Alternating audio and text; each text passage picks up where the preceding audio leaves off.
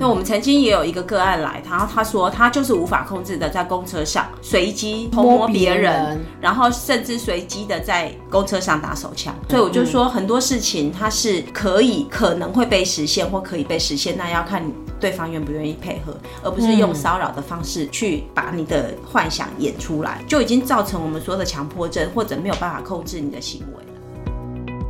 您现在收听的是由联合报元气网直播的《元气医生》。本系列生活节目将由元气网团队与各领域专家，以轻松、有趣、接地气的方式，带您从医疗健康的角度重新解构日常生活。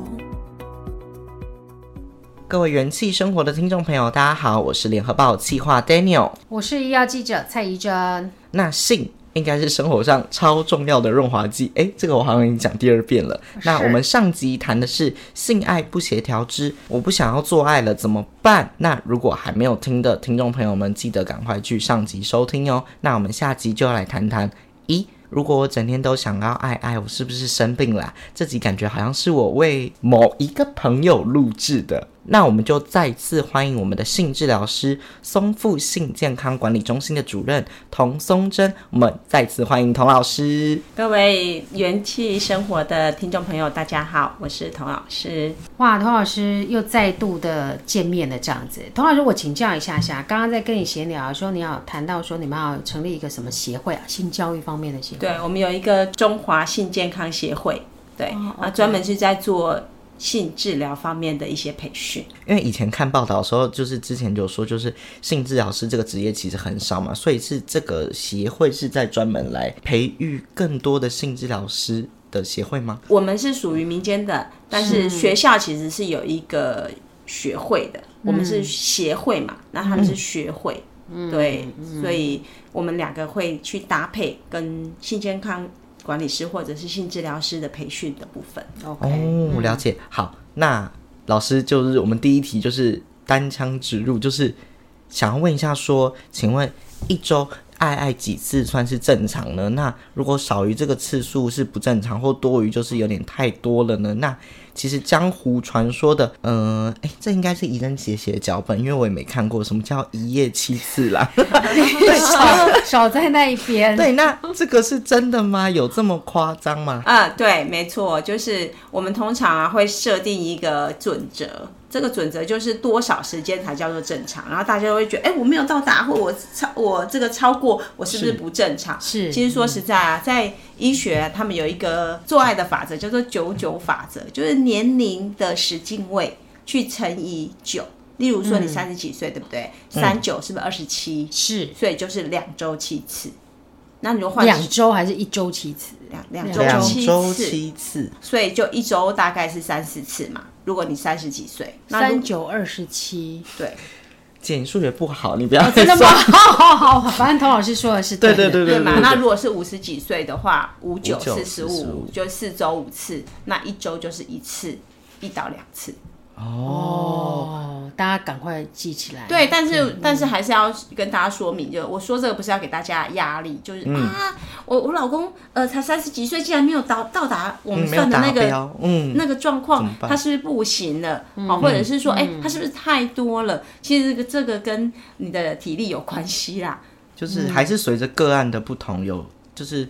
适当的调整也是很重要的。对，这些如果你把时间或次数规定好啊，嗯、都会造成双方面的压力。嗯，按表操课很累，姐。这是你的困扰吧？没，我没有，没有。好，好，那我我们刚刚有谈到所谓的一夜七次郎啊，其实这真的是看呃天赋异禀的人可能才会办得到。但是现在就想要进入我们的主题，就是说，如果他随时随地都想要爱爱，那这个。对有一些人来讲，就是说他会不会是生病了？那老师在这个领域这么久的时间，有没有什么定义叫做性旺盛或是性爱过度之类的？那你你咨询的个案里面有这么虚所无度的人吗？那呃，这一题其实为了丹尼尔的朋友问，哎，对，是帮我朋友问的，不是我老师，真的不是我，真的不是我。其实我们刚刚说的一夜七次郎啊。不管你要一夜七次还是七夜一次，嗯，最主要的答案还是你能不能控制。就是说你有这样的行为，你能不能控制它？那能不能其用其他不伤害别人的方法去处理？这就很重要。嗯例如说我可能没有吃饱。然后我就会一直想要去吃，然后把自己身体吃坏，那就不好了嘛。就是说，在这个性爱过程中，你一直打手枪，一直打手枪，或一直做爱，一直做爱，弄得别人很烦，然后你自己的射精射到就没有办法上班，没有办法工作，那就就可能就已经产生病态了。是。那如果你可以控制，你知道哦，我可以转移一下注意力，或者我在这个过程里面享受多一点，那这样的话，我可以去减缓我那个情绪。那这样就不造成疾病的状态，就是疾病不疾病，其实是跟你强迫的症状，或你有没有发展出来其他影响你生活的状态为主，它并不是以次数来去论，就是还是要控制你自己的心态啦，就是享受当下，不要给自己太大的压力，不然其实双方都会很累。是。对，因为我们之前有治疗一个个案，然后他就是每天晚上都要，而且每次做爱他都要一两个小时。哦。好长哦，幸福吗？我觉得是性虐待吧。嗯，好。对，因为对方就没有办法，就是有一方觉得实在是太痛了。那个过程中他不是享受，他就是一个活动飞机杯。哦，人体飞机杯的概念。对，虽然女生就觉得很难过，就是每一天，然后就问他说：“今天要多久？”他说：“哦，好，射出来就好。”可是每次都很难射。嗯，最后就是做完了以后，他又要再再去把它打出来。嗯，那来治疗以后，我就先说，你不要勉强你的伴侣进行，因为这个已经造成减敏的过程了。嗯、就你把那个飞机杯一直一直弄弄到你的阴茎都已经没有感觉，哦、那你是不是可以增加大脑的这个活力？所以后来我就教他怎么样进入他的感觉，然后先在他的飞机杯里面进行，就不要影响到对方的感受。然后如果真的对方愿意帮你，那对方可不可以手持飞机杯帮你？也不一定一定要用真的阴道。哦，后来就是结果就是他们经过这样的协调以后，感情就变得比较好，嗯、然后也没有所谓的每天都要做好几个小时这件事情。所以刚刚我们回答的问题就是，性欲是不是成瘾，是不是影响到对方的生活或自己的生活为最主要的判断标准。那如果你们可以透过其他的方式去解决，而且可以去控制这样的状态，它其实是可以变好的。嗯，对，感觉这样听下来，其实就是如果我如果我有迟射的问题，那其实造成另一半的影响，会不会另一半也会觉得说，是不是我自己的魅力不够强大，或是我怎样导致我另外一半可能射不出来？我觉得这对双方来说，其实压力挺大的。姐，你有这么觉得吗？你有这种压力吗？嗯嗯，不好不好说，不好说。你赶快问下一题了，不要一直问我。对，那想要问一下说，说在老师你在协助这些病患的时候啊，通常都是几岁的人啊？感觉就是男生比较多还是女生比较多？那他们的原因主要的问题都会是什么？这样子啊，我觉得男女以性欲过剩的这个状况，嗯，他男生大于女生，是。因为男生那个男性激素生理就是比较高的嘛，嗯嗯哦，所以很多有一些特殊性。性取向或特殊性喜好的人也是男性比较多。哦，对啊，什么练屎练尿啊、练乳啊、练血啊、练摩擦啊，这种也是男性比较多。那这扯开议题了啦，就扯回来，就我们刚刚说的是哪一类族群比较多？当然是男生比较多。那最主要他们发生的问题很多都是在性爱里面得不到满足的人。嗯，对，就是我们刚刚说的那个例子，就是在性爱。性爱当中，他把自己当成了一个电动按摩棒，嗯，然后一直要靠摩擦来去满足自己的自尊，或者哎满足自己的那个摩擦感。可是他忘了人体最大的性器官是在大脑。是。那如果我们把刚刚那个训练的过程画到大脑里面去，你可以在每一次性爱过程中得到多一点的满足，其实你就是可以减少那个次数。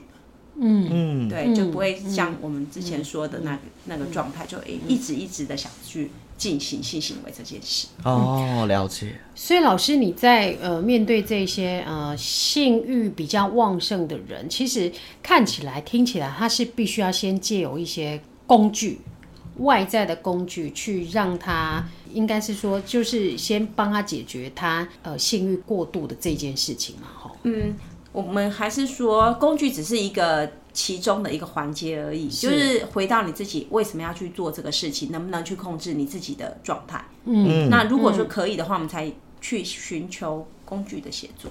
嗯，就是从大脑开始转念开始，嗯、你这样子的行为其实已经影响到对方了。嗯，就是你的性欲旺盛已经影响到对方，觉得跟你在一起压力很大。嗯，那我们就现在去去处理这个，是不是能够透过更多的情欲满足去嗯减少。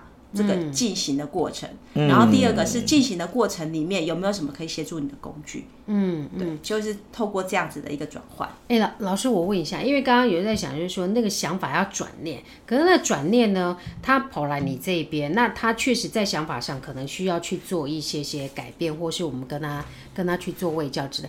通常这这样听起来要很花时间呢，会不会？嗯花时间一定是必然的，习惯是慢慢养成的。是，那我们要变成一个好习惯，嗯、也要慢慢的把它给就就是调整回去。嗯嗯，对，所以没有那种一下子就完成的事啦。那个，嗯，除了你吃药以外，就是吃乖乖药嘛，让你没有性欲。嗯，不然的话，其实所有的事情啊，它殊归同途，它都是要一段时间的。所以通常大概你的经验里面，平均大概要花多少的时间来做转念？至少我觉得要。半年哦，半年那也还好啊，没有啦，还是挺快的。呃，对，我觉得只要你有心呐、啊，嗯、那半年是一个基础的时间，有时候会过长，嗯、比这个更多。嗯，只是看你自己愿意面对问题跟解决问题的决心。嗯嗯嗯嗯，这其实让我想到，就是说，其实大家听到这这里啊，如果有听到上集的人一样，我觉得那个同理啦，就是说，你做爱的这件事不是一直做，它才叫做幸福。因为我们在媒体上偶尔也会看到有一些个案，就是说婚姻不协调导致离婚的个案。因为我印象非常深刻，就是今年八月左右，就是有一个老妇人，她已经七十几岁，她是因为她老公。一周要要求他五到六次的配合，就是做爱这样子，他受不了，所以他就是去诉请离婚。那后来确实也成功了。我看了一下那法官，他的说法是说，呃，因为她老公确实是因为摄护腺手术的问题，所以他没有办法射出。那没有办法射出，他就觉得好像没有做爱，所以他就必须要要求很多的频率，就是次数要变多来满足他的性欲。那这看起来。就是生理上也有问题，感觉心理上好像也没有 没有那么正常。那老老师，你在临床上会有遇到这样子的状况吗？那像这样子的个案，我们怎么去帮我们解释一下？因为我觉得射护线啊，它本身勃起能力就是不好。然后如果男生又、嗯、是这个是射护腺。肥大应该是摄护腺肥大的问题。摄护腺肥大，你吃的一些药物其实也是会影响到你整个射护腺的状态。是，那也会影响他勃起，也会影响到他射精。那我会认为这个老先生是他可能的观念里面要改正的是，他觉得没有射这件事情就是没有做完。不然你想说这个六七十岁的老先生，他有可能天天排筋吗？就是他觉得他没有做完，然后隔天又邀约他，嗯、那如果不做，他就觉得没有进行复健。哦，是是，对，然后他又不知道有一种东西叫飞机杯，可以协助他进行复健，所以一直拉着老妇人变成他的行动飞机杯。嗯、那老妇人她觉得她的自主权被侵犯。是。对，嗯、那我觉得换做我们之前有一个个案，嗯、不过她换过来是女生，她、嗯、女生就是那个老妇人六十几岁来找我的时候，她、嗯、就说她老公受不了，她天天要，嗯，然后后来我才知道说老妇人她年轻的时候是有忧郁症的，然后忧郁症就不想做爱，是、嗯，然后不想做爱就整个呃情绪啊都很很很然后除此之外，她说她还引发很多的后遗症，什么。腿酸呐、啊，哦，人体很虚弱啊，嗯、然后会乱想啊，嗯、很多很多事情。然后就说，后来他看到一篇报道说性爱治百病，嗯、然后就拉着他先生每天都要做。他先生就说：“哦，我都软脚，他还叫我做。”然后他老妇人就说：“ 我每次只要有得到高潮，我就感觉上我今天对我的心情就变好。”然后老老先生就会觉得说：“那为什么你年轻不做呢？”那我就跟他推荐说：“其实你自慰就好了、啊。”嗯，就不一定要去对，就不要伴侣，你真的不需要去侵犯到别人的性自主权。对，感觉就是有点有点算半强迫啦，感觉就是性行为是真的是需要，就是双方心甘情愿，就强迫会出现很多问题，像是。其实最近也有很多 Me Too 事件，但我们就不细聊这样子。对，那不过老师，我们也很好奇说，说老师也蛮常提到说，所谓的飞机杯，那就是有些人会利用这些外在的刺激来引起或者是诱发这些性欲。那像是看 A 片会不会让人家更想要做爱？那这些外来物会不会造成另外一种的性欲过度的情况产生呢？我们看 A 片会造成性欲过度，我们不看是不是又会恢复呢？好像会会吗？会有对啊？所以我就说这这这个事情就是，呃，水可以载舟，也可以覆舟嘛，是，嗯对不对？那你说到底这种大人片是好的还是坏的？我个人认为，只要用得到适当的地方，它其实是一种好的嘛，是对不对？例如说，可能两个人之间真的生活太忙碌了，然后也没有什么太多的前戏跟感受，那我们可以看一下情色片。好，大人片来去协助我们两个人把性欲的部分挑起，然后之后就关掉，我们两个做嘛。嗯，哦，它变成了一种辅助的工具。对，嗯。那如果说你今天把它当成一种就是每天要要求的一个前奏，那就会造成我们说的哦，可能是我们看了太多的片子，所以才会导致我们性欲旺盛，或者是导导致了我们去骚扰别人。嗯，对，那我觉得是不能划等号的。嗯，对，就是其实感觉就是有些 A 片里面的情节很多，是不是也有很多男性会觉得说那些东西都是会在现实上真实上演的？但其实明明很多就是演出来的，为什么有些人就是搞不懂？对啊，就是、而且有些是不是会要求伴侣就是你的 模仿、啊、模仿要到 A 片什么样的程、啊、程度，或者那种不可思议的姿势、嗯？所以就是他没有学习去辩证这个行为嘛？嗯、那你你你说为什么他要 A 片要开拍摄些？因为就是有人看啊。嗯，那他就是把我们的想象的东西拍出来嘛。嗯，可是他既然是想象的，他就不一定可以落实在生活中嘛。当然，但如果他落实在生活中，嗯、那也是你们夫妻愿意的、啊，伴侣之间愿意的呀。嗯，对不对？嗯、所以我就说很多事情它是可以可能会被实现或可以被实现，那要看对方愿不愿意配合，而不是用骚扰的方式去把你的幻想演出来当真实。嗯、那那个。就已经造成我们说的强迫症，或者没有办法控制你的行为了啊。嗯嗯嗯。而且我觉得，就是有时候爱爱的时候啊，就是。会一直觉得另一半就是知道我在想什么，懂我想要干嘛，等等等这一类的事情。但是其实跟童老师聊了这么多，我觉得就是其实性这件事情，如果你坦诚的跟双方认真的沟通，其实你们是可以很认真的享受这一切，就是不要再满足自己一些很奇怪的幻想。真的，我觉得很多人都这样。真的很自恋呢，就是把自己的想法，然后想要让对方帮你实现呢。嗯嗯嗯嗯。嗯，就是满足自己的欲望。其实说真的就是这样子哎、欸。嗯 OK OK，老师，我问一下，其实性它其实真的是一个很隐私也很个人的事情。那其实民众或是呃大家比较担心，就是说，当我的性没有办法控制的时候，我想要去侵犯别人，嗯、因为因为或是我有这个念头，那其实就很怕，就是说变成 Me Too 的主角之类的。嗯、那当你出现什么样不好的镜头一些，就就是应该要去看医师，可能就是呃希望有人帮你拉一把，不要去做什么违法的事情。嗯嗯嗯对，那我们要请老师帮我们在临床上，或是您您的经验里面有没有一些建议？我，嗯、我觉得就是无法控制。嗯，那我们曾经也有一个个案来，然后他说他就是无法控制的，在公车上随机偷摸别人，人。然后甚至随机的在公车上打手枪，然后让他射出来之后，他就下一站会下车去清洗。那我说，你真的不怕被抓吗？哦、他说至少他没有被抓到。当然我也不便说这个人是什么样的状态。但我觉得他如果是已经侵犯到别人的呃看得到的或者是肢体上的，哦、那都已经是一种侵犯。对，没错。对，所以如果你有这样的镜头，就其实就应该早早的去去处理那个对身心科医师去协助你处理。你看我们会说忧郁症是不是需要吃药？他第一句会问你说你有没有想死的念头？嗯，嗯，对不对？嗯、那今天如果你去这个强迫症，你有没有去实践的念头？嗯，对，这个部分就会是悬崖勒马的部分的。哦，就是像你刚刚讲，我很自主，看人家屁股就想要去捏一下，对或者想要去摸一下。摸一下那这样子确实就已经是想要去实践这件事情就不好了。上次来的那个个案，他就说他随机的在公车上，然后就会靠那个女生很近，哦、然后就会假装睡觉，哦、然后不小心的去摸到她。哦哦哦、大众捷运运输其实还蛮长，会有这种状况，还有偷拍呀、啊、什么之类的之类的。那如果说我只是在脑海里一直想、一直想、一直想，我没有去实践的话，那应该还好吧？这样就还好了吗？还是这样幻想无罪？哦哦，Okay. 就是你自己在脑海里，你爱怎么想，你爱怎么玩都 OK。但是如果你就是侵犯到别人，那这样就担打妹，姐姐打妹，哦哦、是是，哎、欸，像这种啊，算算性冲动的一种嘛，对不对？算吗？哈，哎，那这个应该可以治疗，对不对？也不要把，我觉得不要把性冲动完全压抑下来。是，就像很多新新生身心科的医师啊、呃，如果你有这个强迫症状，我就把你整个压抑下来，那整个人会没有活力耶。嗯，所以我觉得是要去控制你这样的行为，嗯、你知道那后面会产生什么样的结果？对对对对对。对，我们要去想清楚后面那个结果，你能不能去承受？哦，当然。嗯、对，那如果你是没有办法去承受，例如你外遇事件，例如你骚扰别人事件。